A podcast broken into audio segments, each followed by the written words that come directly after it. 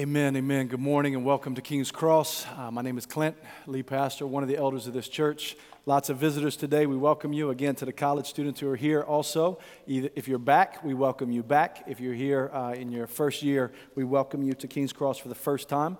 Also, just because I love her so much, welcome back, Miss Denise. It's a pleasure to have you.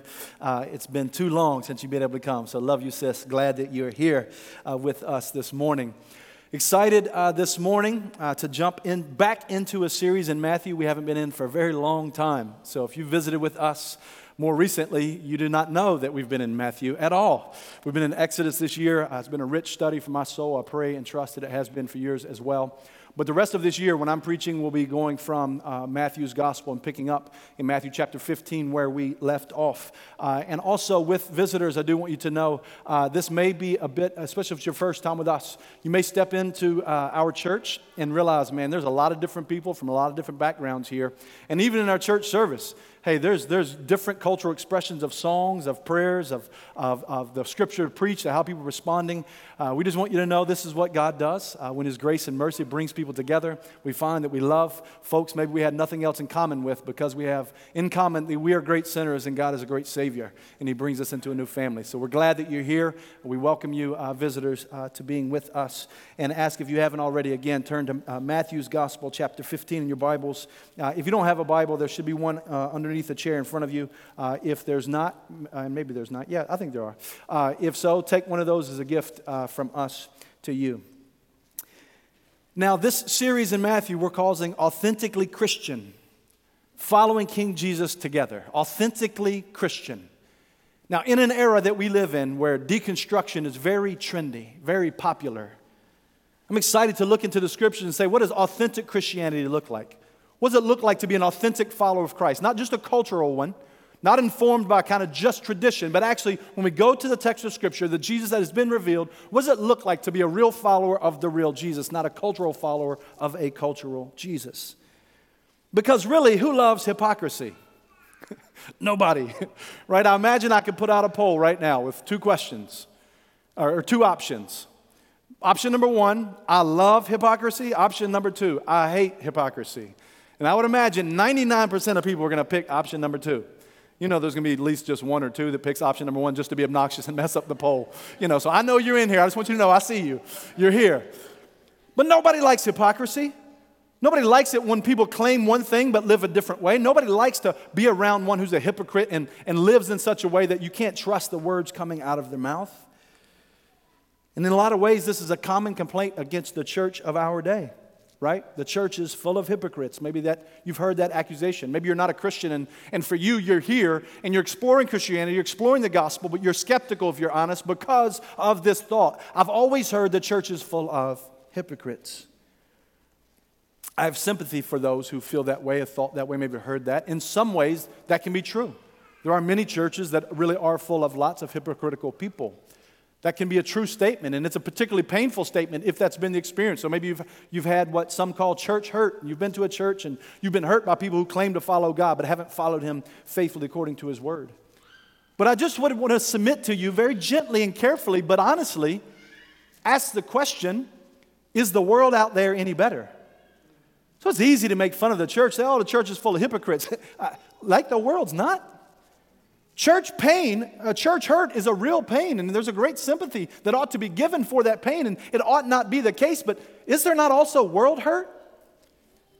So, do we just leave the church? Do we just leave the world because there are sinful people that act sinfully and hurt us? Well, what if we're sinful? And what if we've hurt others? Indeed, what if we all have a little bit of hypocrisy in our own hearts? Then what? So, again, I have sympathy but instead of letting hypocritical sinners drive us away from the church and away from God's word, why don't we commit to being faithful Christians? And by God's grace, a faithful church who, who follows Christ according to the scriptures. A place where, because of the fact that hypocrisy is a human issue, not merely a church one, a place where people can come, human beings can come full of hypocrisy and meet the living God and be transformed by Him and renewed into the image of Christ. And may our hypocrisy slowly die away and may our authenticity in Christ slowly grow by the Spirit. The church should be the place where hypocrites can come and be transformed by the grace of God to live an authentic, real Christian life. In our text today, we see both examples of hypocrisy and humble faith. And there's a great contrast hypocrisy and humble faith. And ultimately, we're going to see that hypocrisy is an authority issue. Like, if you have the wrong authority, hypocrisy is coming. You're walking into it. If you have the right one, by God's grace, you can walk in an authentic Christian life. And so, I want to give you three marks of authentic Christianity. Three marks of authentic Christianity. Mark number one, the authority of the word. Mark number two, the centrality of the heart. And mark number three, the power of faith. Again, number one, the authority of the word. Number two, the centrality of the heart. And number three, the power of faith. Let's pray again and ask for God's help. And we'll jump into the text. Father, we come to you through Christ our Lord, by his blood and his blood alone. And by the power of the Holy Spirit, asking, Would you give us grace? Would you guide us into truth? Your word is truth. Would you expose the hypocrisy in all of our hearts? And would you lead us to Jesus, the one who lived and died, suffered and died and rose again for hypocrites like us? And in so doing, would you transform us by your Spirit that we might be authentic followers of Christ? We pray in Jesus' name and for his sake. Amen. First, again, the authority of the word. Our text today begins with a conflict between religious leaders from Jerusalem and Jesus. And this conflict is rooted in the, in the functional authority of the word. Jesus is going to expose this as the scribes and Pharisees are experts of the law of God, and they would claim that God's word is their authority. But clearly, God's word doesn't function as their authority. So they're going to say, God's word is my authority, but they're going to function in such a way that there's a different authority really governing their life. They've placed tradition over the word. And this is extremely relevant for us today. As we jump into this text and look at this reality, I want you to think and even pray right now and ask, Holy Spirit, would you help me? Help me to see who has functional authority in my life. Who's actually calling the shots in your life? Question pops up Jesus, why do you break the tradition of the elders? Look again at chapter 15, verse 1.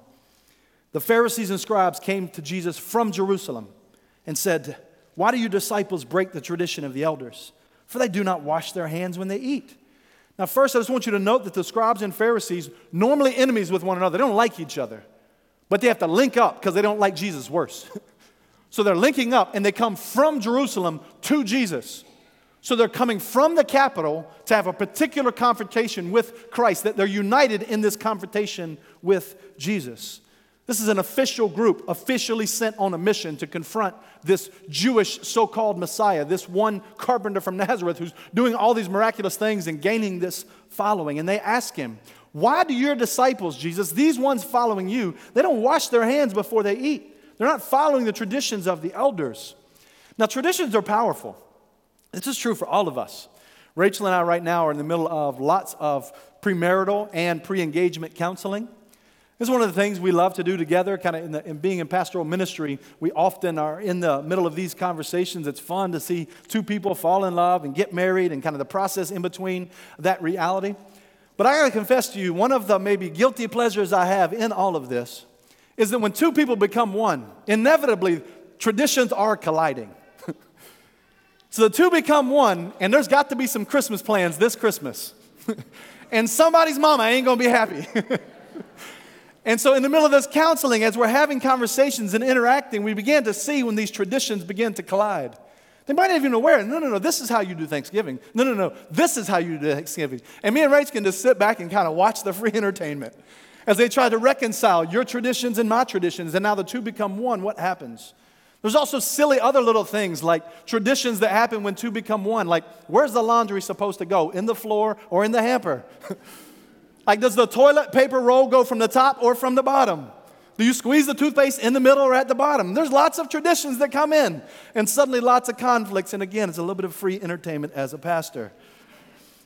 Now, the tradition of the elders was much more serious than this, and therefore had the potential for much more conflict than early marriage fights over silly family traditions.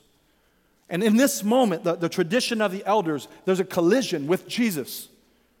And the tradition of the elders was an oral record of the interpretation and applications of God's law. They can be traced all the way back to Ezra and Nehemiah, when the law, the, the, the scriptures had been missing and they'd been rediscovered. And now there's this hey, we want to make sure that the law of God is being interpreted correctly and applied correctly to every single possible scenario we might go through. You can find this tradition of the elders later recorded in the Mishnah and the Talmud, Jewish books.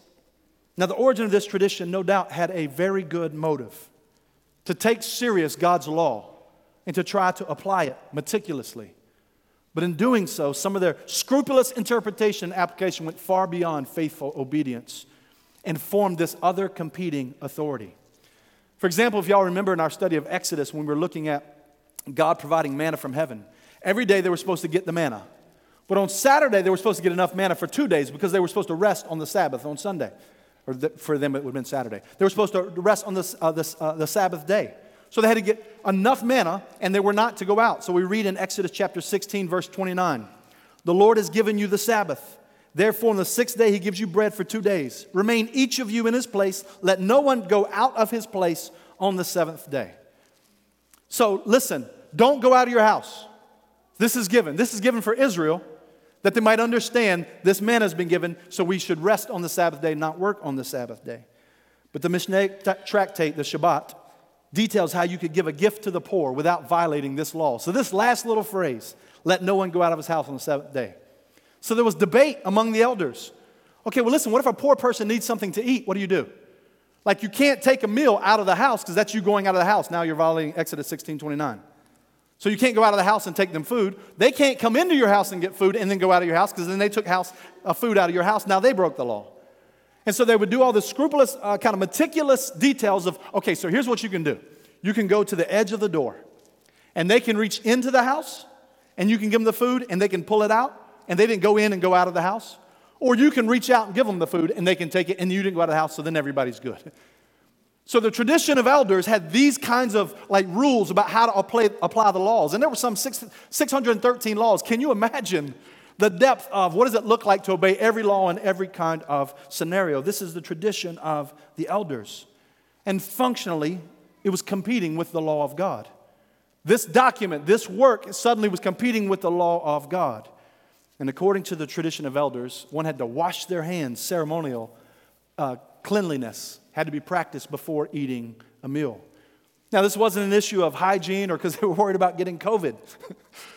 like this was an issue of being, uh, making sure to obey the law and to be clean. Exodus 30 records that the priests had to wash their hands and feet when ministering, and the tradition took that and applied it to all people to make sure everyone was, uh, there was no uh, ceremonial defilement, even in normal everyday life.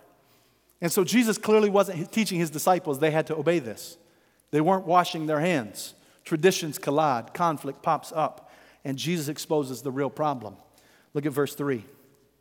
He answered them, Why do you break the commandment of God for the sake of your tradition? For God commanded, Honor your father and your mother, and whoever reviles father or mother must surely die. But you say, If anyone tells his father or mother, What you have, would have gained from me is given to God, he need not honor his father. So, for the sake of your tradition, you have made void the word of God. And what an epic response of the Lord Jesus right here. He exposes their error, supports his argument, and then summarizes it in just four short verses. You're asking me why my disciples break the tradition of the elders? Why do you break the commandment of God? You want to have a conversation? Let's have a conversation.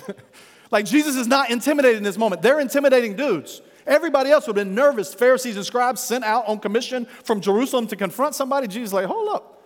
Like, I don't think you understand who you're talking to. You're asking me about my disciples. You ain't even willing to confront me about it. You're asking my followers. I want to ask you, why do you break the commandments of God according to your own tradition? So he exposes this law of your tradition is suddenly competing with the law of God, and you're guilty of disobeying God in order to uphold your own tradition. Which is more important, the tradition of the elders or the commandment of God? And he gives support for his accusation by exposing their guilt in not honoring their mother and their father by claiming Corban. Mark's account gives us a little more detail. Flip to Mark chapter 7, verse uh, 11, or it'll be on the screen for you.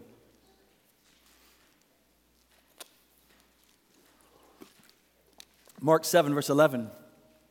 But you say, if a man tells his father or his mother, whatever you would have gained from me is Corban, that is, given to God, then you no longer permit him to do anything for his father or mother, thus making void the word of God by your tradition that you have handed down and many such things you do. So, what do we see happening?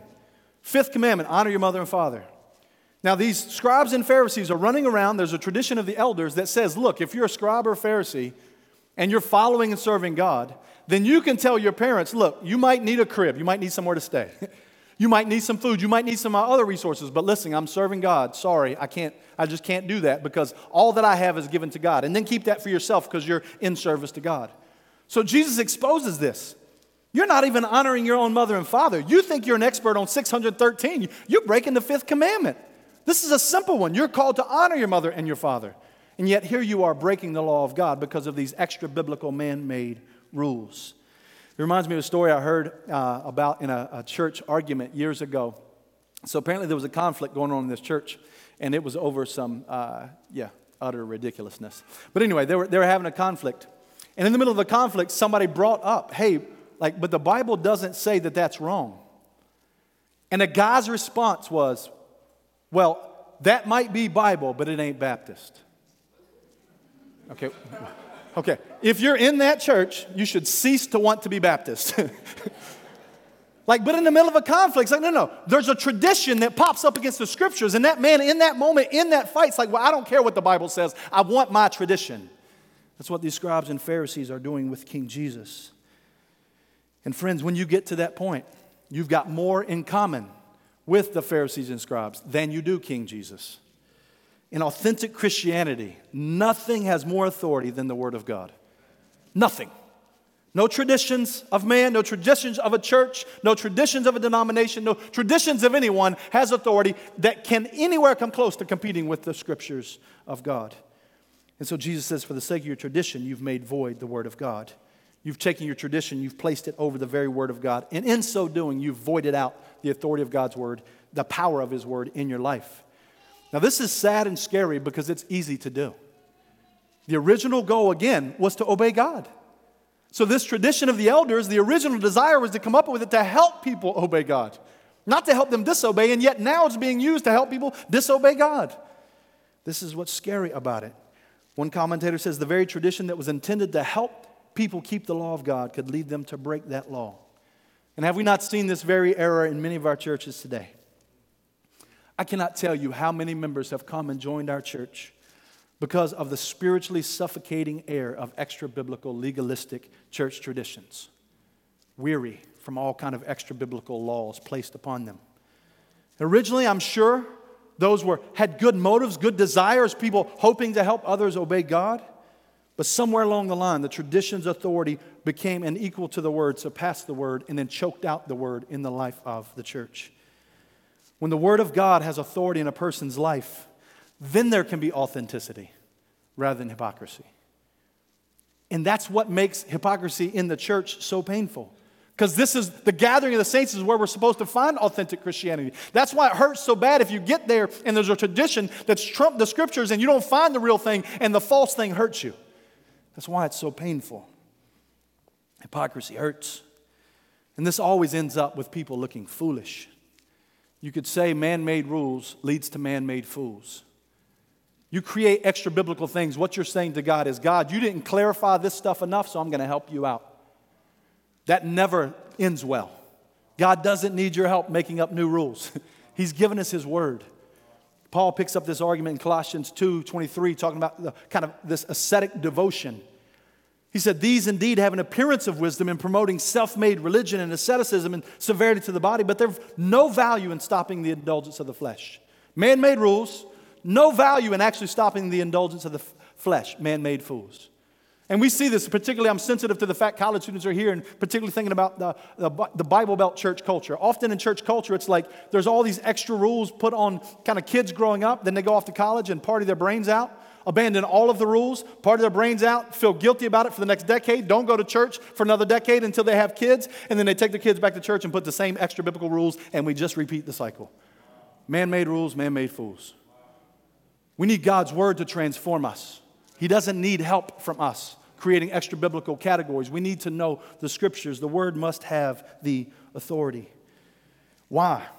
How does this happen? How does a tradition's authority functionally creep in over the word? Verse 7 You hypocrites, well did Isaiah prophesy of you when he said, This people honors me with their lips, but their heart is far from me. In vain do they worship me, teaching his doctrines the commandment of men. Jesus says this prophecy is true of the scribes and Pharisees. They say all the right things, try to do all the right things, but their heart is far from the king, even though their eyes are looking at him. Their mouth is full of praise while their hearts are full of vanity. They teach the Bible because they want status and power, not because they love God and people. They have robust doctrine, but absent genuine devotion. They teach man made rules as if it's the very word of God. So, in this text, what we see is this connection between functional authority of the word and authentic worship. Where the word is authoritative, the worship is authentic. Where tradition is authoritative, the worship is vanity. This is, this is what we see. So I ask you this question What is your functional authority? The Word of God or your tradition? What has governing authority in your life? God's Word or your tradition? And wherever you got that tradition from, your parents, your friends, your church, the popular culture, what governs your life? God's Word or something or someone else? What determines what's right and wrong for you? Now, I would encourage you listen to the authorities of your life. You should listen to your parents and your pastor and your churches so long as they submit to the scriptures. But what you, counsel you get from those authorities, you must submit to the text. Does the text affirm or disagree? And where there's conflict, tradition of men or word of God, go with the word of God 10 out of 10 times. The church, Ecclesia Reformata Semper Reformanda, Latin phrase. The church reformed, always reforming. The church ought to always be evaluating all that we're doing, all that we're teaching according to Scripture. Does what we're doing, does what we think about church line up with the text? Reformers would use this to say, no, no, we, like, there's never a moment where we, had, we stop doing this. Like, no, we got it, we're good. Because that's the moment when man made traditions will creep in and take over. So always we got to be going up against the text and seeing what the text says. Non Christian friends, some of you may feel checked out at this point because you don't think this is the Word of God. I understand that reality, but my question to you is whose laws and whose interpretation of those laws are you following? Your own? Popular culture? Your professors, a political party? Whose law are you following and why? What if they're wrong? How would you even know? How can you know? Jesus is the clear word of God, and he says this word is to be authoritative for those who follow him. This is basic, authentic Christianity. If you want fake Christianity, go where the traditions of man have more authority than the Bible. And there's all kinds of liberal and conservative options. Just go find whichever tradition you want, and, and you'll find uh, uh, traditions of man elevated, and whichever side you want, you'll find the fake thing, and there you will find hypocrisy. But if you want the real thing, go where people view the Word of God like Jesus. Second mark of authentic Christianity is centrality of the heart. The centrality of the heart. Jesus, as he often does, takes this moment and this confrontation as a teachable moment with his disciples and tells this little parable on the heart. So he's just talked about their heart was being far from God. Now he says, you know what? This is a good teachable moment for my disciples. Let me, let me talk a little bit about the heart. Verse 10. And he called the people to him and said to them, Hear and understand. It's not what goes into the mouth that defiles a person, but what comes out of the mouth. This defiles a person. Now, in light of this conversation with the, the uh, scribes and Pharisees, you need to understand this is extremely offensive. So he's just said, You are fulfilling this prophecy. And now he's saying they don't even understand how the human heart works and how a person even becomes defiled. So culturally, again, I want you to understand like how offensive this is. this would be like walking up in a, a fundamentalist church and, and just stepping in and saying, hey, the pastor can dress however he wants to. And the Bible doesn't necessarily say alcohol, tattoos, or rated R movies are bad. And just walk out. like you have just dropped a bomb and there's to be all kinds of fights. Or it's like walking up in a charismatic church and kind of saying, hey, just so you know, you don't have to speak in tongues and jump and shout to actually be following the Spirit. Just letting you know, the Bible doesn't say that, and just dip out. Or you step up in the Reformed church and it's like, just so you know, good doctrine doesn't lead to zero emotion. like, that's not what the text says. And you can create, again, you can step in these con- contexts and create all kinds of conflict. That's what, like, Jesus has just created massive tension right here demonstrating these people who think they're doing it right, he's like, they're not even close. And let me tell you why. Let me talk to you about the heart. And he tells this little parable of the heart. And notice he offends, verse 12. The disciples came and said to him, Do you not know the Pharisees were offended when they heard this saying? like, Jesus offended people. And, and again, I just like, anytime a person prides themselves on their good moral or spiritual behavior, and they get confronted with the fact that their behavior does not make them acceptable before God, it's very likely they're going to be offended. This Pharisee's all about vanity, all about saying the right things, doing the right things so he can feel proud and have prestige. Friends, if you think you're impressive, Jesus will offend you. If you think you're good because the way you do it's just right, you will be offended if you bump into the Jesus of Scripture. If you trust in your goodness over His, if you want the glory that belongs to Him alone, He will offend you and He won't lose a bit of sleep over it. He doesn't lose any sleep in this moment. He tells this little parable. And how does Jesus respond to the information that that was offensive to the Pharisees? Look at verse 13. He answered, Every plant that my heavenly Father has not planted will be rooted up. Let them all alone. They are blind gods. And if the blind lead the blind, both will fall into a pit. Jesus says, Look, God's not with their teaching. They weren't planted by God to bear fruit for God, they were planted by Satan to bear fruit for Satan. They're weeds, not wheat. They're poison ivy, not orange trees. I'm not going to get anything good from them, and I'm not sweating it. I'm talking to you, disciples. I'm trying to teach you about the heart now. I'm having this conversation with you so that you understand where defilement comes from. Jesus tells his disciples, Leave those guys alone. They're like blind guides leading the blind. So it's as foolish to listen to the traditions of men detached from the Word of God or elevated over the Word of God as it would be giving a blind seeing eye dog to a blind man. It's not going to help. So he says, These, these teachers are blind. They can't lead you because they can't see. Don't worry about them. Listen to what I'm teaching you. Ignore false teachers or they'll lead you to destruction. And even here, just a side note pastorally, Jesus called out false teachers. The Apostle Paul called out false teachers. The prophets in the Old Testament called out false prophets.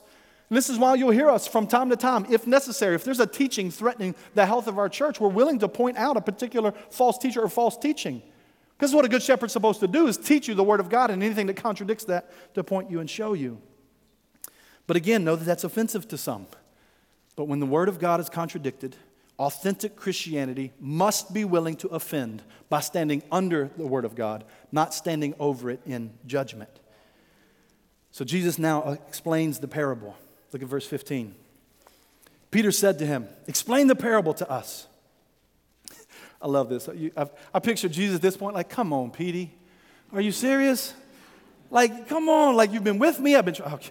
All right, verse 16. And he said, Are you still also without understanding? Do you not see that whatever goes into the mouth passes into the stomach and is expelled? I love that Jesus like, come on, Peter, I don't want to get graphic for you. like, whatever you eat, the body takes the nutrients it needs and then passes it on. like, food doesn't have like some kind of supernatural power to be demonic and make you evil. That's his point. No, no, no. Your body will take what it needs and then pass it on. So, so it's not what goes into your body that makes you evil. That's not what's going on. No. Verse 18, but what comes out of the mouth proceeds from the heart. This defiles a person. For out of the heart come evil thoughts, murder, adultery, sexual morality, theft, false witness, slander. These are what defile a person. But to eat with unwashed hands does not defile anyone. So, what is Christ saying here? He's saying those bad thoughts you had last night, they came from your heart. He's saying murder begins with jealousy or envy or covetousness in the heart and then becomes murder. He's saying that adultery and sexual immorality begins with lust in the heart. That theft begins with covetousness in the heart. That lying begins with a rejection of truth in the heart. That slander begins with hatred or jealousy of another in the heart. These are what defile a person, not to eat with unwashed hands. Friends, this is a game changer. Defilement happens not because of something out there, something in here. Your greatest eternal threat is not sin out there, but the sin in there. You need not be more concerned about what somebody's done to you and, and, as, as you are concerned about your own heart and what's going on inside your own heart before a holy and righteous God. Our outward actions flow from our inward attitudes. Our mouths gossip on what's in our heart. Our outward deeds tell on our inward devotions.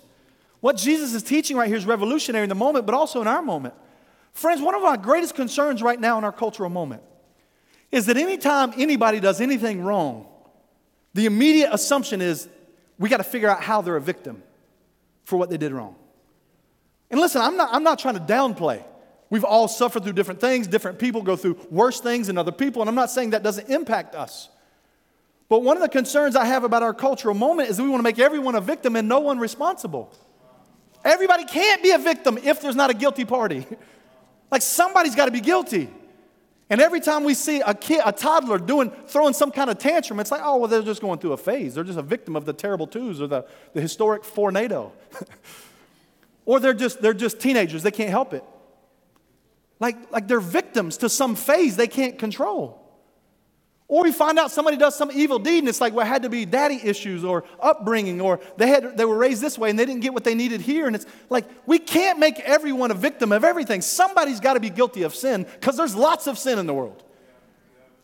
And so, again, does that, like, I'm not saying there's not victims. I'm not saying those, those victims ought not be comforted and encouraged and helped. But being a victim doesn't cause you to sin. You sin because sin is in your heart. How, like, eh, eh, one of the concerns about this is we're making people like they're robots, like they're slaves. Like you can't do anything. If somebody does something to you, you can't help it. You must do something sinful. You're not a slave to anything but your heart. And this is what Jesus is showing. Sin comes not from out there, it comes from in here. Defilement is not things get, that get done to me. That's not where my defilement comes from. That's where their defilement comes from. It might prove their defilement. But how I respond, whether I respond sinfully or not, because of what's inside me. Again, this is a concern.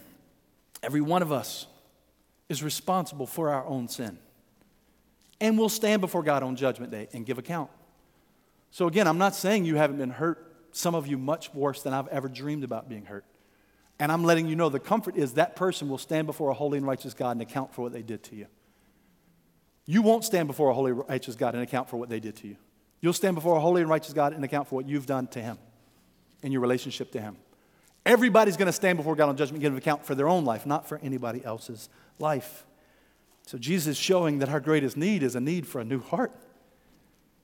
That's authentic Christianity. The issue is I got sin in my heart. I need somebody to do something about it. And I can't. like this is why hypocrisy happens, because hypocrisy's in my heart. I say one thing and I do something else. And again, to my non Christian friends, you might be saying, This is ridiculous. I'm not going to follow the text. Okay, but you're following yourself. Have you not contradicted your own heart at some point? Has your heart not changed its mind at some point? Are you not fickle in your ways? Has your heart not left you confused? Where do you turn? Where do you turn? We need a new heart. Bishop J.C. Ryle puts it well when he says, What's the first thing we need in order to be Christians? A new heart. What is the sacrifice God asks us to bring to Him? A broken and contrite heart. Psalm 51 17. What's true circumcision? Circumcision of the heart. Romans 2 29. What is genuine obedience? To obey from the heart. Where ought Christ to dwell? To dwell in our hearts through faith. Ephesians 3 17. Friends, do you have a new heart? That's the most important question for you to be thinking about right now. Do I have a new heart? A heart that's been transformed by God Himself that believes Jesus lived for me and died on Calvary's cross for my sins in my place, including my hypocrisy. And on the third day, he got up from death, demonstrating he was a Savior big enough to save a sinner as big as this one. And then, in believing in him, I've been filled with his spirit, and I have the Spirit of God dwelling in my heart by faith, trusting in Christ, walking with Christ, convicted of sin, confessing my faith and trust in Christ and Christ alone. Do you have a new heart? A heart that's convicted of your own hypocrisy, asking the Lord to change you. Or are you blind to your arrogant hypocrisy?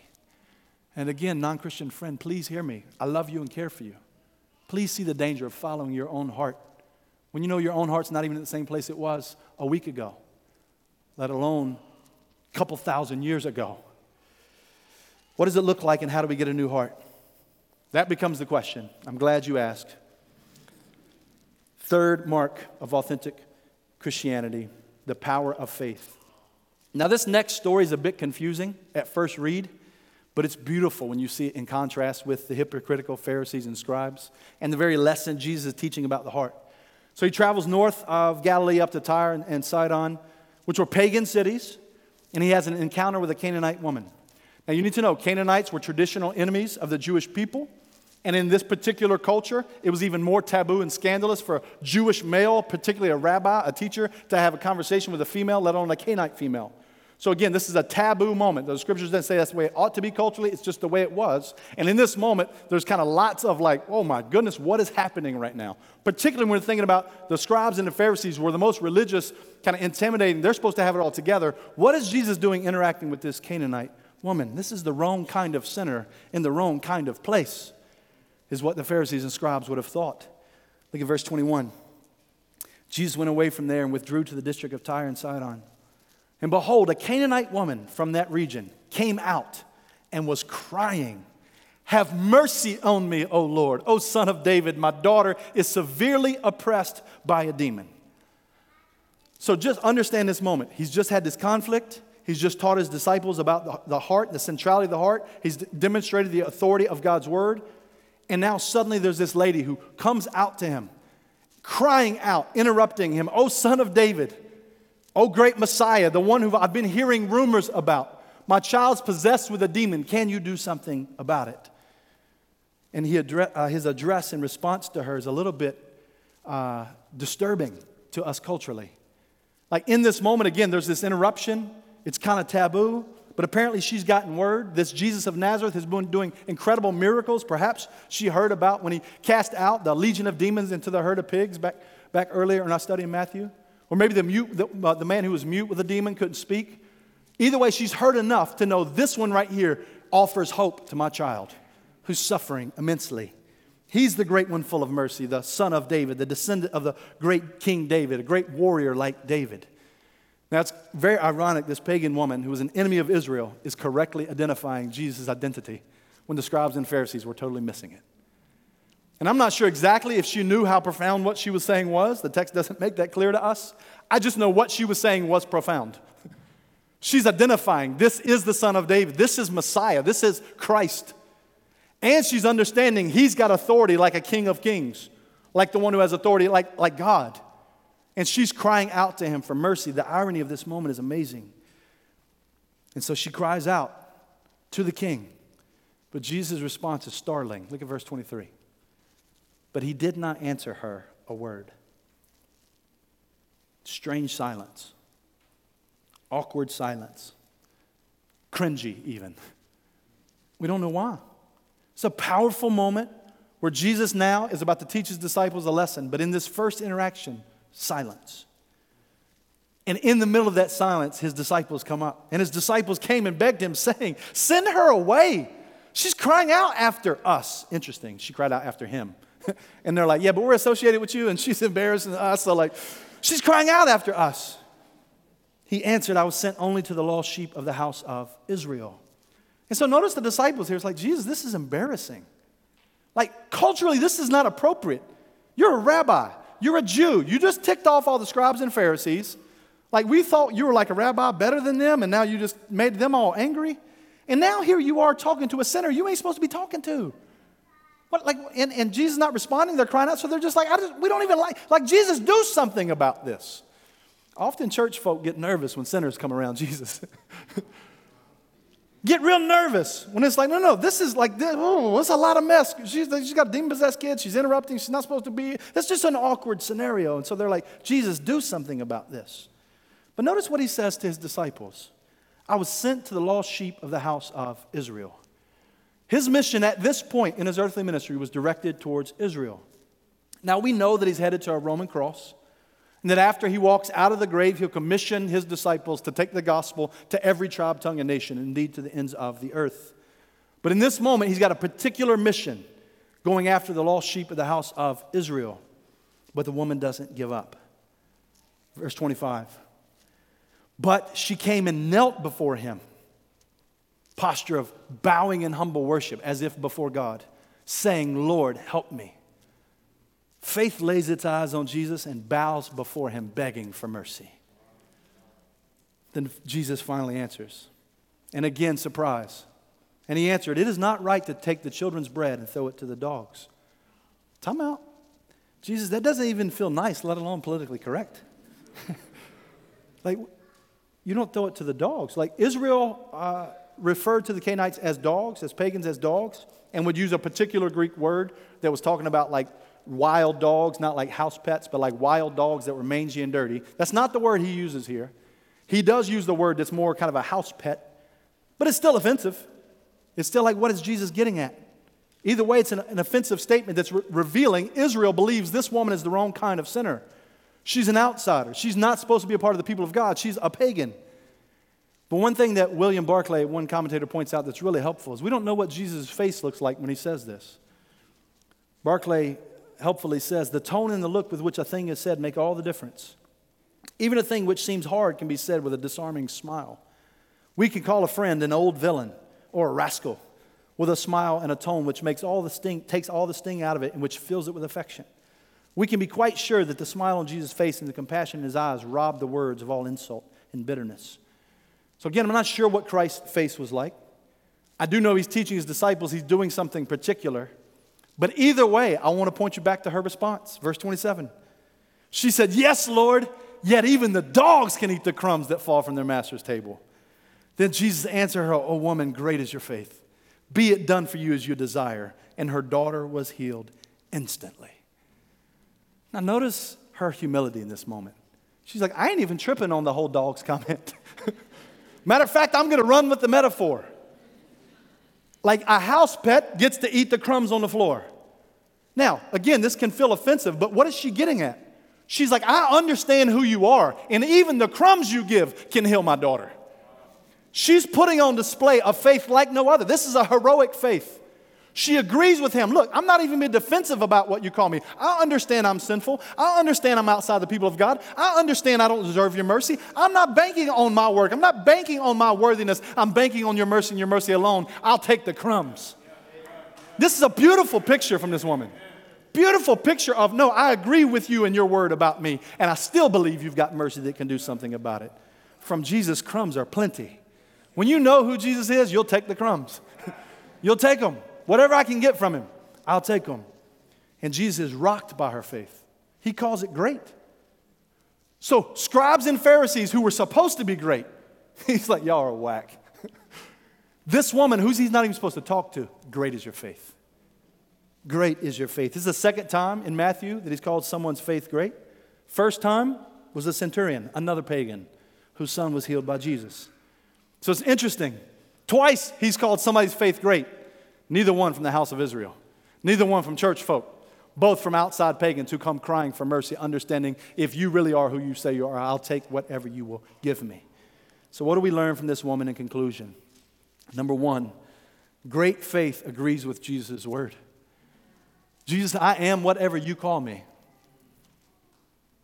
And again, we're all sinners, we're all qualified. There's holy and righteous God, and then there's sinners. So there's cultural moments, what Jesus is doing and why he's teaching, but understand there is either I'm, I'm perfect as God or I'm a sinner rebelling against God. Those are your options perfect or sinner. This is offensive. Jesus is not worried about offending, but he does want to save.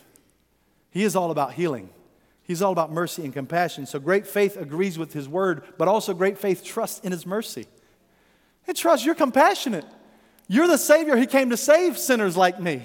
sinners like this woman, sinners like you. You're that kind of God. You are the son of David. I'm not banking on anything in me, I'm banking on everything in you. And great faith, trust in Jesus' greatness. So, great faith is not, look how much faith I got and how good my faith is. great faith is, faith is, look, look how great Jesus is. I know you're good enough. I know you can do this. I know you're merciful enough. I know you're compassionate enough. I know you're strong enough. I know demons ain't nothing to you. I know you can take care of them. I know sickness is nothing to you. You can take care of that. I know sin is nothing to you. You can take care of that. And we see his compassion if you just let your eyes skim down to verse 29. Jesus went on from there and walked by the Sea of Galilee. He went up on the mountain, sat down there. Great crowds came to him, bringing with them all the people that got it all together. More scribes and Pharisees? No.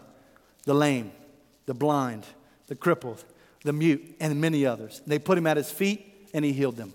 So the crowd wondered when they saw the mute speaking, the crippled healthy, the lame walking, and the blind seeing, and they glorified the God of Israel. Hypocrisy happens when we elevate tradition to the place of, of authority over God's word. That reveals we have hearts of vain worship, hearts that are distant from God. Jesus reveals we need new hearts. And then he reveals the worst of sinners can be transformed and become saints, freely given new hearts by God himself knowing Jesus himself died on Calvary's cross. How does this happen? Because Christ died for hypocrites.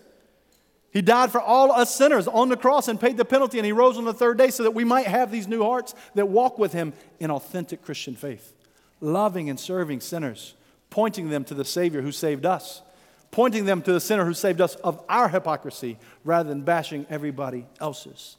So you got two options this morning hard hearted hypocrisy or humble hearted faith. Is your heart new this morning? Or are you distant from God today? Has your worship been all about obeying your tradition? or expressing affection to God for his grace and compassion? Do you feel like an outsider, like the wrong kind of sinner? I have good news. Jesus loves saving those like you. Look to him and be saved. Let's close in prayer. Father,